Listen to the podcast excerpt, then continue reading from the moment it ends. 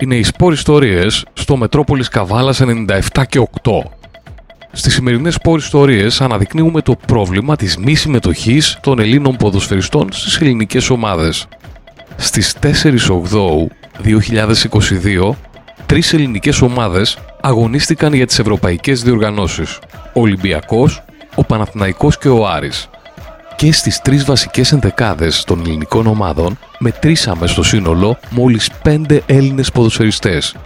Για την ιστορία, ο Ολυμπιακός στο πρώτο παιχνίδι για το Europa League με αντίπαλο της Σλόβαν Πρατισλάβας έφερε 1-1 στο στάδιο Γαραϊσκάκη με τη Σλόβα να προηγείται και τον Ολυμπιακό να ισοφαρίζει με τον Έλα Ραμπή. Ο Παναθηναϊκός ιτήθηκε στην Τσεχία από τη Σλάβια Πράγας με 2-0. Το ίδιο και ο Άρης που ιτήθηκε στο Ισραήλ με το ίδιο σκορ 2-0 από τη Μακάμπι Τελαβίβ. Ήταν οι σπόρ ιστορίες του Μετρόπολης Καβάλας 97 και 8.